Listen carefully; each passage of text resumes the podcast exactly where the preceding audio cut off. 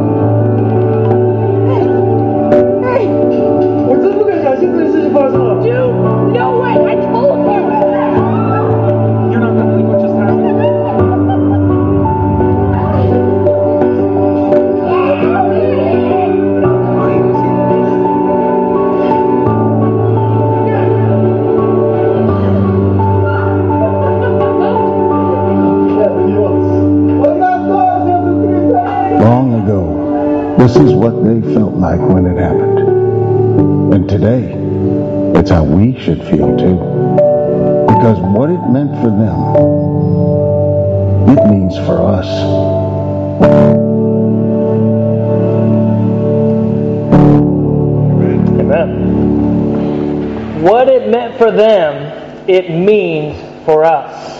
And I think it's so important as we celebrate this time uh, to really grasp that concept. Um, it's great to celebrate the resurrection of Jesus every day as a Christian, but certainly this is a time in the calendar uh, where we're encouraged to do that um, even more.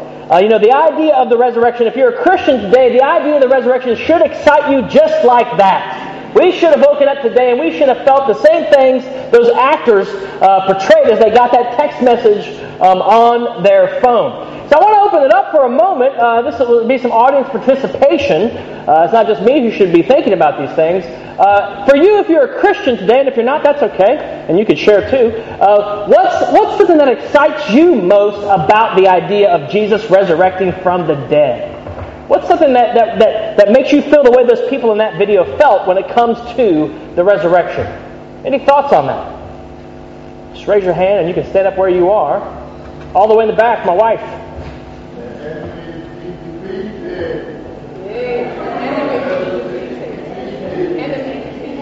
The enemy has been defeated. Thank you, Paul.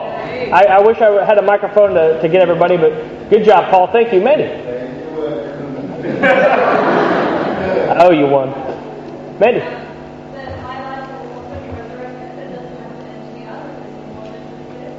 Yeah, the idea of eternal life. Yes. Saw a hand over here. There.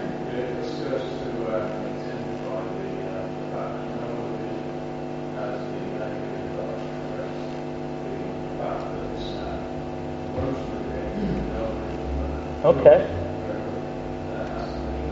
The unique, the uniqueness of Christianity really is, in many ways, it comes to a head in the resurrection. Yeah. Thank you, Donna.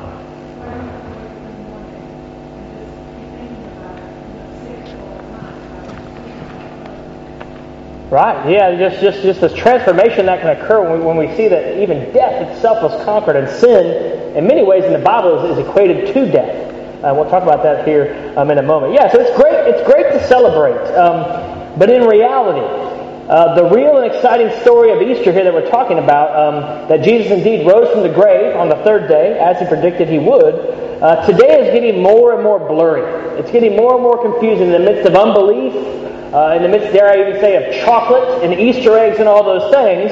Uh, it starts to get a bit blurry, and, and, the excitement starts to get lost when the clarity, when the clarity is not there. An interesting article I read this week, and perhaps you did too, uh, the, on the BBC Online, uh, gave some really shocking statistics uh, about the UK and how we see uh, the resurrection. One of them was exactly half of all people surveyed did not believe in the resurrection at all. And so as you walk out on the street this week, one in every two people you encounter statistically won't even believe in this idea of a resurrection.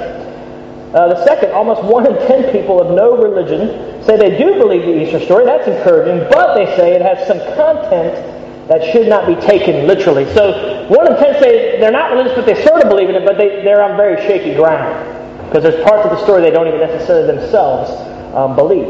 Uh, and then lastly, this is probably the most shocking one. A quarter of people who describe themselves as Christians in the survey in Great Britain do not believe in the resurrection of Jesus.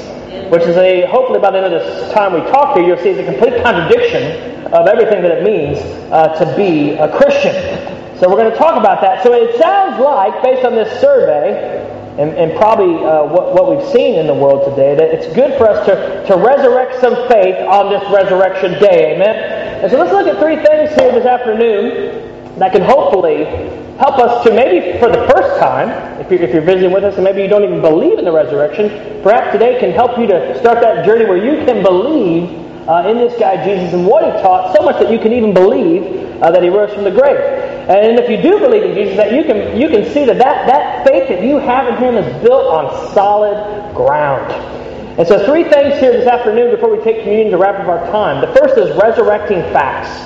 Uh, let's look at here some resurrecting facts. Um, you know, there's a lot of certainty uh, in the Christian faith. Paul himself, the apostle, said to King Agrippa in Acts 26, he says that the Christian faith is both true and reasonable. Uh, and what uh, the modern study of that today is called apologetics. is this idea that we can defend the Christian faith, uh, not just with what the Bible says, but with history, with truth, and, and, and even logic. Um, so we'll attempt to look at that here uh, together uh, on this first point. Um, and what's interesting about the resurrection is it's, it's one of those truth pillars. It's one of those truth pillars uh, when it comes to uh, the Christian faith. It says in Acts 1, uh, verse 3, it says, or Luke records thereafter Jesus' is suffering, it says, Jesus, as he's resurrected, presented himself to the apostles and gave many convincing proofs that he was alive. And it says he appeared to them over a period of 40 days and spoke about the kingdom of God. Uh, the resurrection then goes on and it is preached in Acts 2.24, Acts 3.15, Acts 4.33, 10.40, and 17, uh, the 17th chapter, verse 3. And what's interesting is, is, is, it goes on further when you look at the New Testament. Uh, the Apostle Paul will later uh, talk about the resurrection significantly in 1 Corinthians 15, and I'll encourage you to read that on your own uh, another time. But we're just going to look at a few bits and pieces of what Paul says here. This is actually the earliest uh, recorded letter that we have in the New Testament.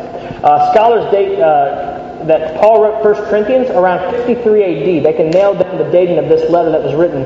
So this is only about 20 years after Jesus was killed and resurrected from the dead, as the Bible proclaims. So within 20 years, Paul says this. He says uh, in verse 3 For what I received, I pass on to you as of first importance that Christ died for our sins according to the Scriptures, that he was buried, and that he was raised on the third day according to the Scriptures. He then goes on in verse 14 And if Christ has not been raised, our preaching is useless, and so is your faith. Then again in verse 17, and if Christ has not been raised, referring to the resurrection, your faith, he says, is futile. He's talking to the church, and you are still in your sins. So within 20 years of the ministry of Jesus, the gospel message was a well-established fact that Jesus died on the cross, he was buried in the tomb, but on the third day, it was a well-established fact within 20 years of that, of that, of that event that, that, that Jesus rose from the dead. And so, so Paul makes this strong point here, and he says it's all or nothing with the resurrection. So when it comes to the Christian faith, you know, in, in, poker terms, for lack of a better analogy, all of our chips are on the table when it comes to the resurrection. And so we should examine uh, briefly here uh, some of the facts, some of the facts that are indisputable in history uh, that have to do with uh, the resurrection. I'd like to do that here the, this afternoon. Uh, just six quick things here, six indisputable facts uh, about the resurrection. The first is that Jesus was crucified and his death followed. All four Gospels, of course, claim this. Josephus, a Jewish historian, himself said that this happened, and so did Tacitus, a Roman historian. He also himself said that this happened. Uh, John 19, uh, 33 to 34 says that the Roman soldiers made sure that Jesus himself was dead when he was on the cross. They stabbed him in the side to make sure that he indeed was dead. So that's the first indisputable fact. The second is Jesus was buried in the tomb of Joseph of Arimathea. Uh, John 19, uh, verse 41, actually states the exact location in Jerusalem. And the name of the guy's tomb, Joseph was a, was a part of the Jewish ruling council called the Sanhedrin. He was a man who was known to be, uh, you know, a, a, very devout Jew amongst those in Jerusalem. And they say that it was that man who volunteered his tomb and actually give the location uh, in John 19, uh, verse 41. The third thing here is that the Sunday after Jesus' death, some women and his disciples found his tomb empty. Again, all four Gospels claim this. Uh, and, and, and, note, uh, the empty tomb was claimed in the city where he was killed, and in a tomb in which his enemies knew he had been buried. An easy way to stop this Christian sect, according to the Jewish authorities who opposed it, would have been to produce the dead body. Yet we have no record of such thing in history. In Matthew 28, uh, 11 through 15, actually says that the Jewish authorities actually started a, a cover up. And they paid the soldiers off to say that the disciples came and stole away his body. You know, they overcame the Roman guards and, and stole away his body. Uh, that's how far they went the other way. The fourth fact here for about 40 days, we read this in Acts 1, verse 3, some of Jesus' followers claimed to have real personal experiences with the resurrected Christ.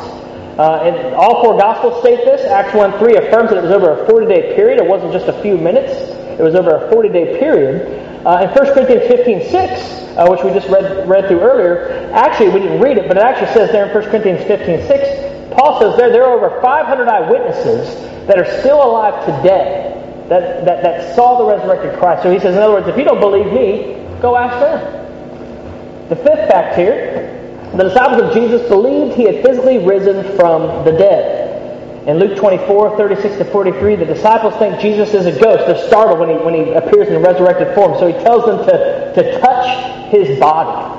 And he says, Do you have something to eat? And he eats. He eats in their presence. Just 50 days later, uh, the first sermon preached, uh, you know, gospel sermon preaches by Peter in Acts chapter 2. Uh, in Acts chapter 2, uh, Peter stands at Pentecost, right? He preaches the first gospel sermon in Acts 2.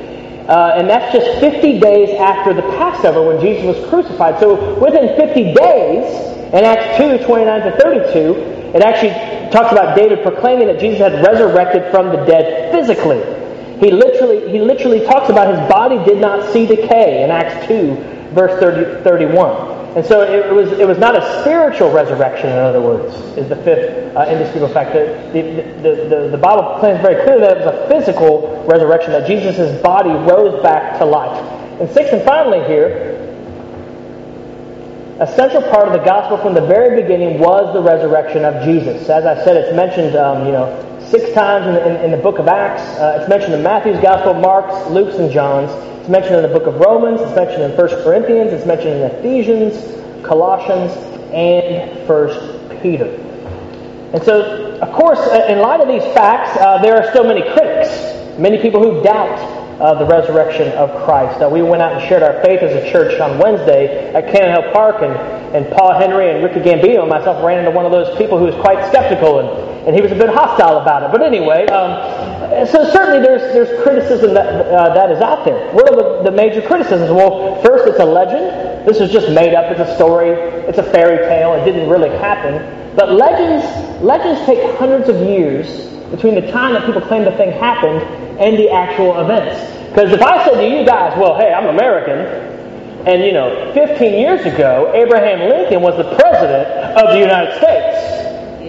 You'd all look at me like I was crazy because you could find somebody, or you could even just think back if you've been here for, you know, you were an adult 15 years ago, and you would know, no, no, no, no, that's not correct. It was Bill Clinton or George W. Bush or whoever it was, right? You could, you could disprove my statement because you were there. Within 20 years of Jesus' resurrection that was claimed, the, church, the churches are, are proclaiming that he had resurrected from the dead. The gospel was intact, so it could not have been a legend. That's a very poor argument. The second is that Jesus somehow faked his death. It's known as the swoon theory. But it's very unlikely. Roman soldiers were given orders, and if they did not execute those orders, they would themselves be killed. So they made sure, and we talked about that in John 19, that Jesus was dead uh, before they took him off that cross, because those were their orders. Not to mention, Roman and Jewish accounts say that Jesus died in that crucifixion. We read that earlier. Uh, the third argument is that the resurrection was fabricated. It was a story twisted by the apostles. Um, but if you but if you think about the what the apostles had to gain, and if you think about the apostles' unique position in history, here are guys who grew up. They were all Jewish. They were ostracized for believing in this Jesus guy. Their very lives were threatened. In the end, all of the all the apostles except for John were killed for their proclamation of this guy raising from the dead. And they were in a unique position because you might die or I might die for something we believe to be true. But you would not die for something you knew was false. And you knew it was made up. You know, it's interesting, even the, the, the gospel accounts, they vary a little bit. Was there one angel? Was there two? Who was the first person that Jesus appeared to? They actually, all, all the accounts don't actually even match up exactly fact to fact, word to word. But what's interesting is if you were going to collaborate and make up a story, you would be very careful to all have the same story. That way, if anybody's trying to accuse it of being false, you, you have a very airtight story. But the Gospels, they don't do that. They don't do that at all, which actually shows you that they were just telling people what they saw. And what's interesting is all four Gospels do agree that the tomb was empty. And that's the fact that matters most. Amen. And so we got to resurrect the facts.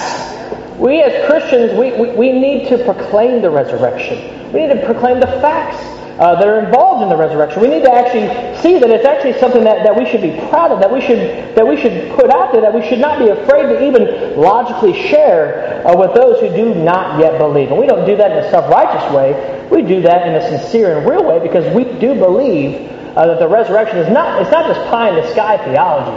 It's based on tangible, real, historical facts. I hope today we can see and be further convinced that the resurrection is a strongly supported fact that can give anyone uh, great faith in God in the end. I love this quote by Greg Hansen. It's on my Facebook page. The simple faith of the Christian who believes in the resurrection is nothing compared to the credulity of the skeptic who will accept the wildest and most improbable romances rather than admit the plain witness of historical certainties. The difficulties of belief may be great. The absurdities of unbelief are greater. Resurrecting facts. Second here is resurrecting power. We'll read the scripture here together. If you'd like more notes on all those facts, I do have some files and I can email those to you. Forrest.versell at gmail.com. Feel free to email me and I can send that to you because I know we flew through that. Um, resurrecting power here. Romans chapter 6, you can turn there. You know, the resurrection, it's, it's a powerful fact, but it, it, it's also a powerful reality in the life of a Christian. In Romans 6, uh, verses 8 through 11, Paul is, he's, he's challenging the church in Rome that if you're a Christian, you cannot live in sin. Amen, church? Amen. Uh, and, and, the reason he says that we should not live in sin as Christians is, is because we participated when we were baptized in the death, burial, and resurrection of Jesus. So then he goes on to talk about this idea of resurrection and how that connects to our power over sin. And he says in Romans 6, verse 8, if we died with Christ, referring to that baptism, we believe that we will also live with him. For we know that since Christ was raised from the dead, he cannot die again. Death no longer has mastery over him. The death he died, referring to Jesus, he died to sin once for all. But the life he lives, he lives to God. Then he brings it back to us. In the same way, count yourselves dead to sin but alive to God in Christ Jesus. So this says, like Christ in death, uh, and this is a spiritual death in our baptism, we eventually find life. And here, the, the practical reality of that is we find power to overcome sin. The Bible always equates sin to death uh, in, in, many different passages. And, uh, you know, for me, I grew up in the States. Obviously, I don't, that's not a Brummy accent you're hearing. Um, and I didn't really have uh, any kind of real belief in God. I didn't grow up really religious at all, never went to church, nothing like that. Uh, and I remember as a, as a teenager starting to think about deeper things for the first time. You know, the brain starts working a little bit better in the teen years, and in some ways it doesn't work very well at all. But, um, amen, teens. And uh, so, so I remember I would lay in my bed at night, maybe this happened to you recently or when you were growing up, and I, and I, and I would think, wait, if, if, if I'm only alive for X number of years, then when I die, like, that's it. Like, I no longer exist. Like, the very thoughts that I'm having right now, they're not going to be there. My, my, my very being is not even going to exist anymore. I'm just going to be nothing. And I, my heart would start racing. I would start sweating. I would get up and I would just be terrified. And it always happened at night when I was trying to go to sleep for some reason. This would make it even worse. It was like a, was, it was a nightmare I was awake for, you know, and, and it would just terrify me. I mean, terrify me. Uh, because if you think, if you take atheism all the way out to, to, to the idea of once you die, that is it. That is it. You're gone. Everything about you, it, it no longer exists. And that very thought would terrify me. And so I, I tried to put that away by, by living life and making the best of my life. And so, uh, you know, growing up, you know, I was taught, you know, school makes life great. Finding the, you know, finding the right girl that you eventually marry will, will make your life great.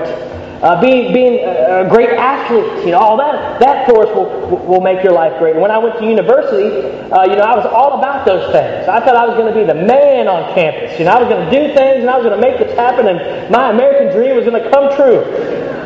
And uh, I got humbled. The girl I started dating dumped me for an older, you know, upperclassman. Uh, the I got into my engineering class and, and, and, and I took my first test and I failed it. And, and everyone else passed. And I thought, oh, I'm not as smart as I thought I was. And, and then I remember playing basketball for the first time and, you know, thinking I was a pretty good basketball player there. And this guy dunked on me. I'd never been dunked on before. I was like, what is going on? So all all the things I thought would make my life worth something, to make my life valuable, and make my life have meaning, were, were being pulled out from under me and, and, and exposed for what they were.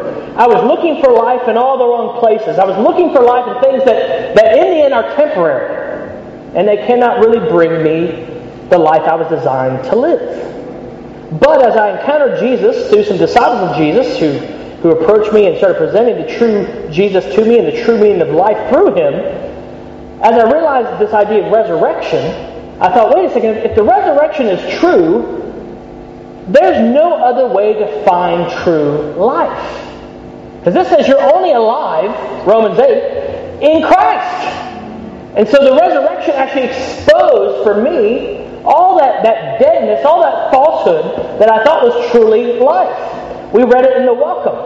As uh, the women find the tomb empty, they encounter two angels on Easter morning, and they say, Why do you look for the living among the dead? I, I, I, was, I was looking for life in things ultimately that are dead. I'm not saying those things don't matter. Relationships and school and work and amen, they have their place in life, but in the end, those things are temporary. In, in the end, those things can't give me eternal life. And that for me was a, was was a startling and life changing uh, revelation. And, and, and you know, if you're visiting with us today, have you found life? And I want you to really think about the resurrection and how it teaches us that you cannot find life among the dead. The bottom of that bottle ain't going to bring life. The perfect party, it ain't going to bring life. That guy, that girl, they, they ain't going to bring real life. That career, that amount of money in your bank account, it's not going to bring real life. That's what, the, that's what the resurrection shouts to us today. It shouts to us about what life is really all about. And if you're visiting with us today and you don't know Christ yet, help us to help you find Him so you can find the power of a resurrected life. And, church, have we forgotten about the power? I feel every day that power just starts slipping away in my life. I feel every day I'm in danger of not getting the incredible power of the resurrection. That incredible power that we just we just read about to even overcome sin. You know that video; those are actors. Jesus didn't actually give them a text message or the Holy Spirit. But, but sometimes we're more excited about the Aston Villa fixture results than we are about Jesus and His resurrection. We're more excited about that promotion at work, this is not just for Keith, than we are about the resurrection of Jesus. We're more excited about dinner that we made all day today that we're going to get to eat after church today than we are about resurrection of Jesus. And I can go on and on and on and on. You all know exactly what I'm talking about. Have we forgot about the resurrection power? The church can never forget that. We can never lose sight of that. If we don't have that, we are not the church at some point. And brothers and sisters in Christ, we, we've got to get this power. We've got to tap into it. We've got to talk about it. We've got to celebrate it every day, not just on Easter Day, because it is real and it is alive in us. And we can have that more and more and more if we want it. If we see that that's really where we find life resurrecting facts, resurrecting power, and finally here, resurrecting prayer. Resurrecting prayer. We are, as a church, hopefully more excited about the resurrection, but another thing we're doing is we're studying out prayer this month as a church. We're having sermons on it, we're talking about it. Um, and you might think, oh, it's a bit of a stretch to uh, combine Easter and prayer. Uh, but it's, re- it's really not, actually, uh, when you start to think about it. Prayer uh, is essential. It's essential to the Easter story. Jesus, what was he doing the night before he was arrested? He was in the Garden of Gethsemane praying to his God. Once he's arrested and he's falsely accused and, and eventually crucified, over and over on the cross, he speaks to his heavenly Father.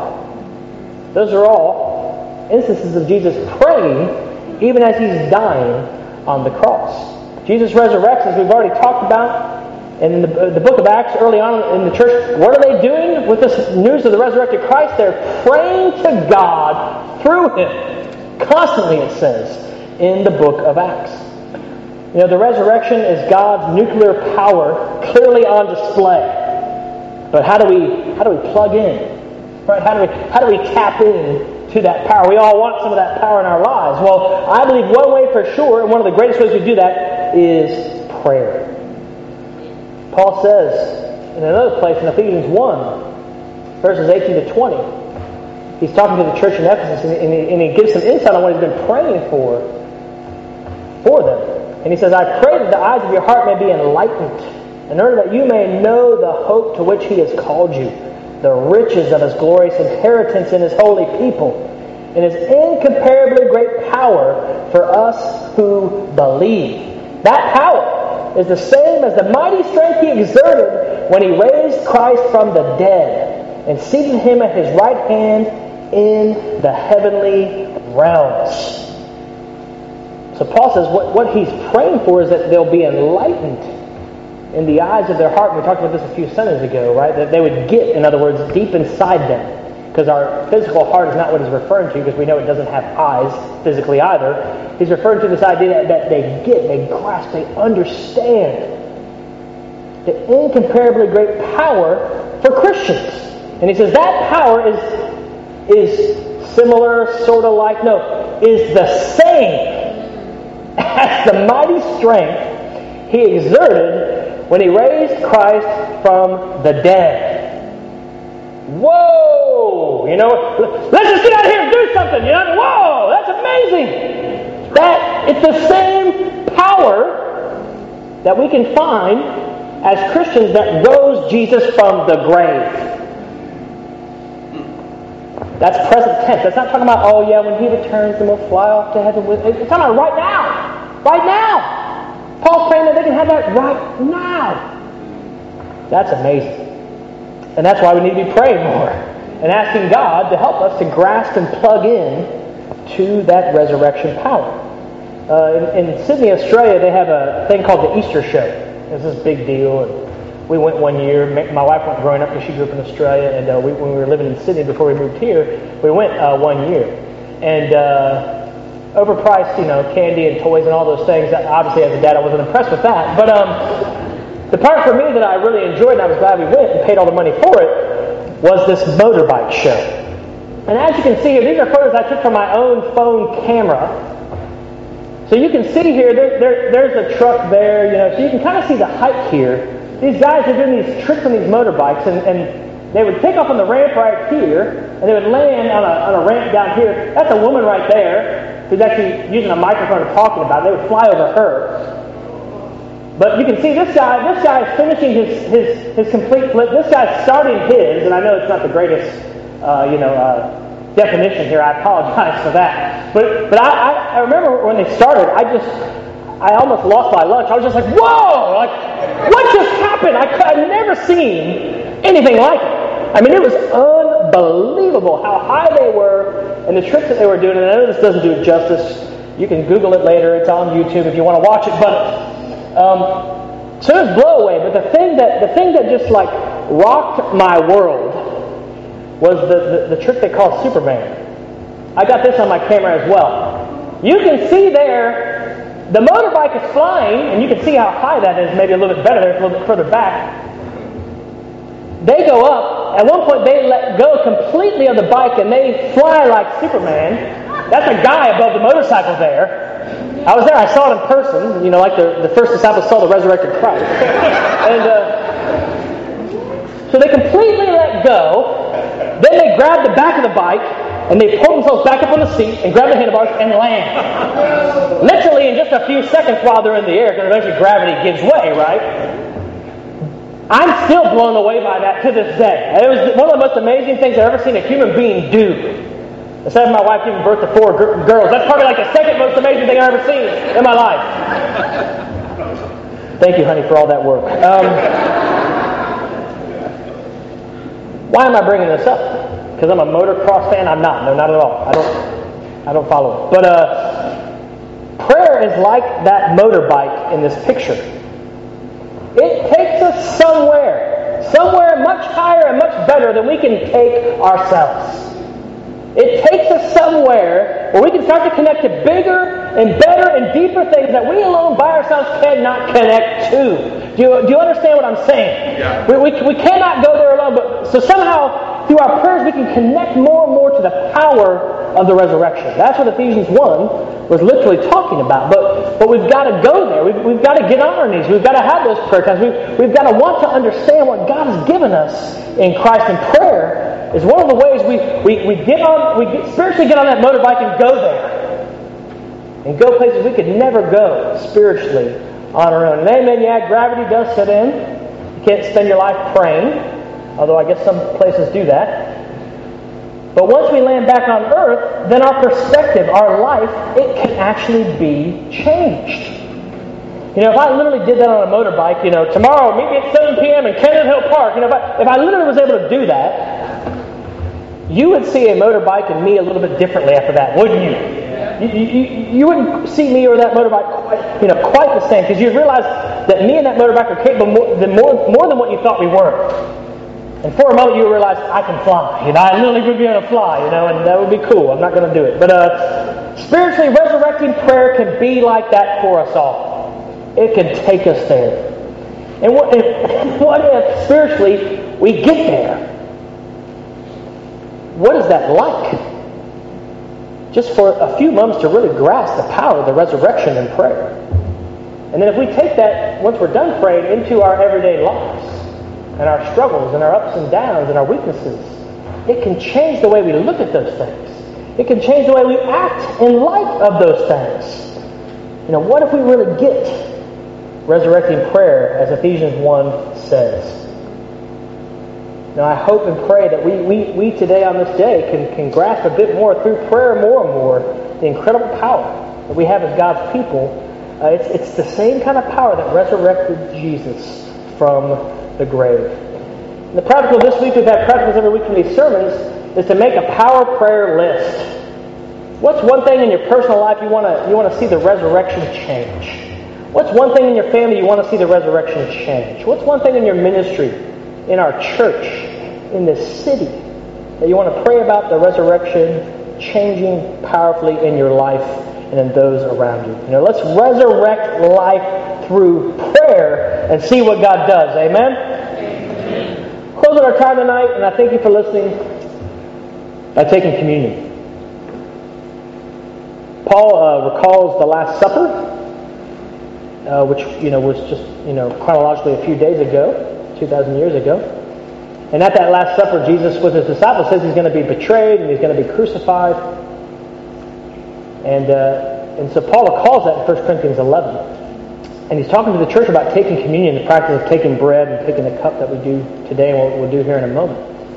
And he says, For as often as you eat this bread and drink this cup, in 1 Corinthians 11 26, you proclaim the Lord's death until he comes.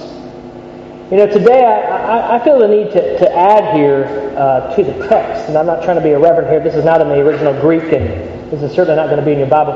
I feel like we need to add an asterisk to the Lord's death.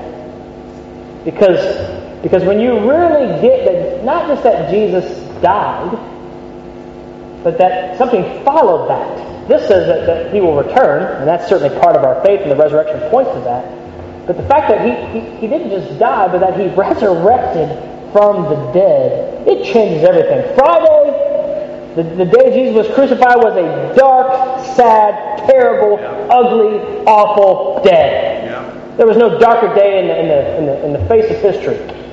Because Jesus, an innocent man, a loving man, a gracious man, a perfect man, died in our place. He took the wrath of God that was due us through our sin upon himself. That was a dark, dark day, Friday. But that death on Friday had an asterisk in it because Sunday was coming. Sunday was coming, despite the darkness of Friday. Spiritually and in life, we all have our Fridays. You might be in one right now. You might be going through some dark, tough stuff. But today, you know, the cross of Christ, particularly the resurrection, can change our Fridays to a Sunday. That's the hope that we have. That's the power that we have. And Easter is a reminder that the bad in our lives can and will be turned to good, whether in this life or the next, through Jesus.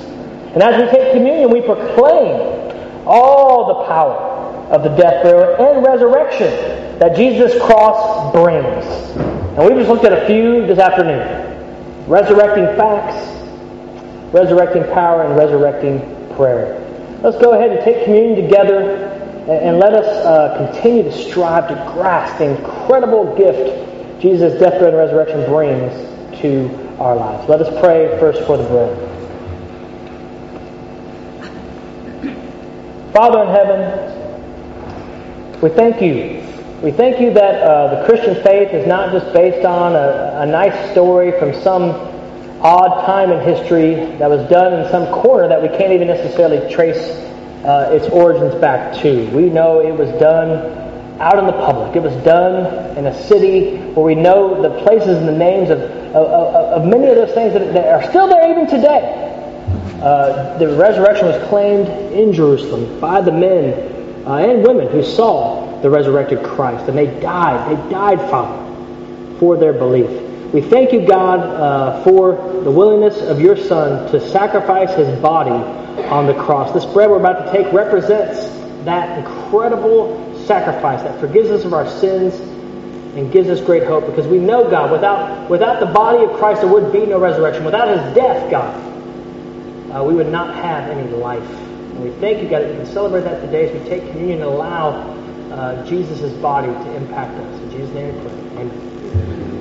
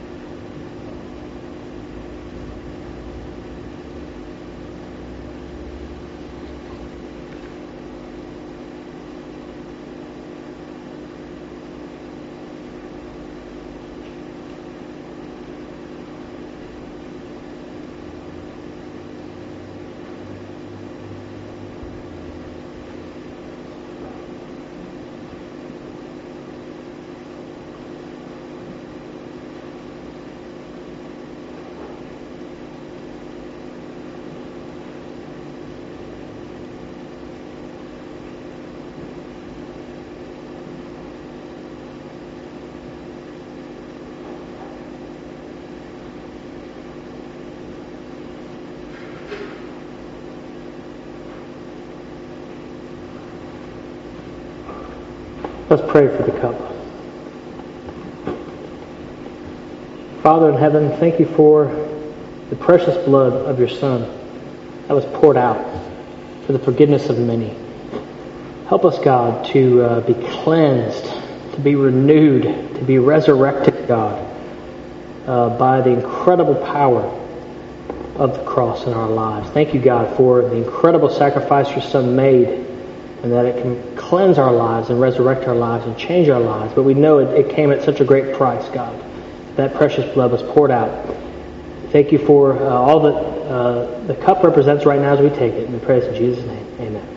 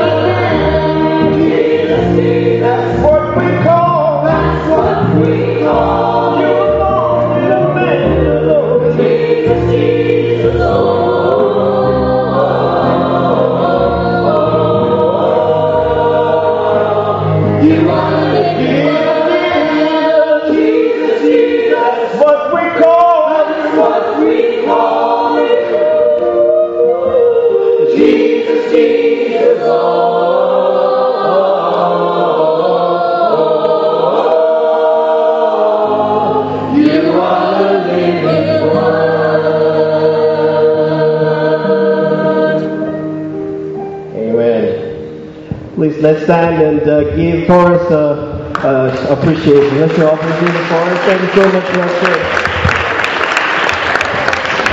Yes, Jesus is raised from the dead. We have one final song. There is a God, He is alive. Isn't that right? Yes? And uh, then we'll close after that song.